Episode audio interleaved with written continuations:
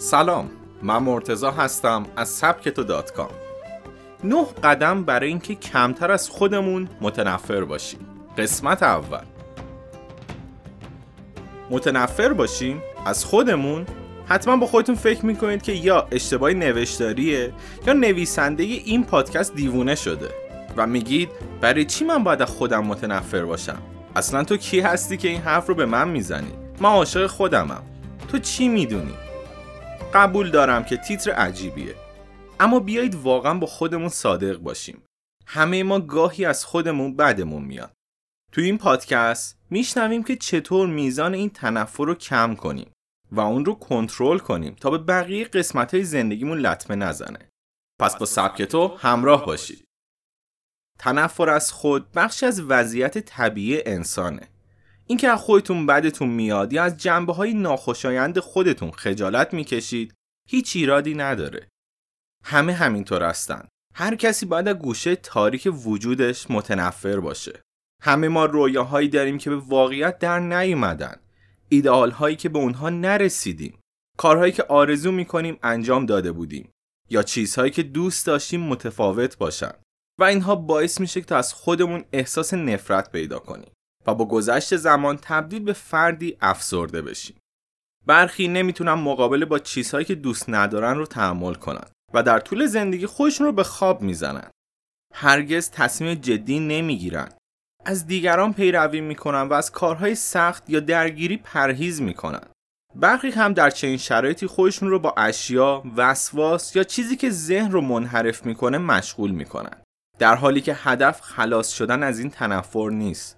چون تنها راه حل برای اون از بین بردن آگاهی و هوشیاری یا روانی شدنه و ما این رو نمی‌خوایم.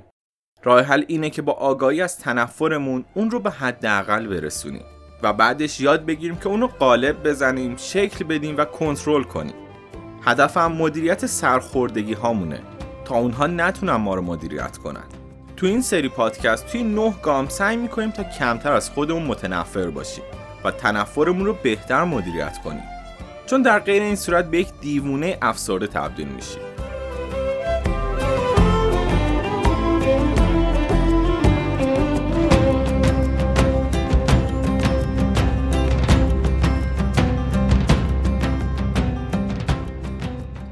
قدم اول. نگفتن رو یاد بگیرید.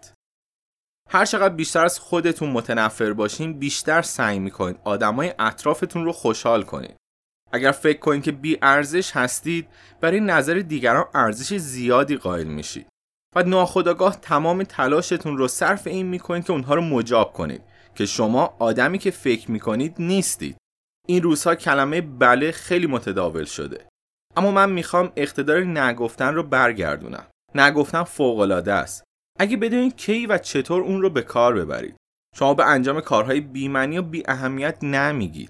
به افرادی که حد خودشون تجاوز کردن تقاضای توجه و زمان ناعادلانه دارن نمیگید. نمیگین تا جایگاهتون و چیزهایی که در روابطتون تحمل نمی رو برای دیگران روشن کنید.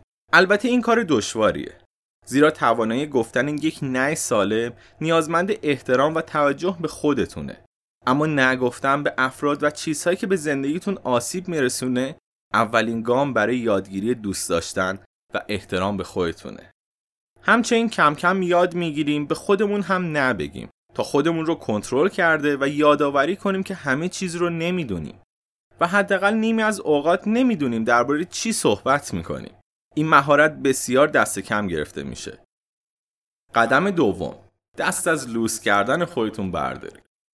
دست از عادتهای سطحی و لذت بخش همیشگی بردارید خواهی عادتها خوردن غذای زیاد یا بیدار موندن تا ساعت 4 صبح و رکورد زدن توی بازی باشه. یا دروغ گفتن به دوستامون درباره کارهایی که هفته گذشته انجام دادیم. همه این کارها بی اهمیت هستند و بی‌معنا بودنشون در نهایت شما رو نابود می‌کنه. شما هر روز انرژی زیادی دارید که می‌تونید از اونها برای رسیدن به اهدافتون استفاده کنید. پس چرا اون رو صرف انجام کارهای بیهوده یا عادتهای اشتباه می‌کنید یه بچه کوچیک رو تصور کنید که بسیار زیباست و شما باید دو ساعت از اون نگهداری کنید حالا اگه اون یک بچه لوس باشه که روی چیزهای بی اهمیت اصرار می‌کنه و با رفتارهای نامناسب می‌خواد به خواسته نچندان مهمش برسه چه احساسی خواهید داشت؟ آیا می‌تونید اون رو برای دو ساعت هم تحمل کنید؟ البته که نه این دقیقا برخورد خودتون با خودتونه. کم کم تحمل خودتون سخت میشه و احساس بدی نسبت به خودتون پیدا می‌کنید در حالی که اگر نگفتن به خودتون رو بلد باشید و لوس کردن های بیمورد رو کنترل کنید از انرژی فوقلادتون به بهترین شکل استفاده خواهید کرد. تو قسمت دوم این سری پادکست به سایر قدم ها هم می‌پردازیم. پس حتما همراه ما باشید و کانال تلگرام سبکتو رو به آدرس ادساین سبکتو کام دنبال کنید.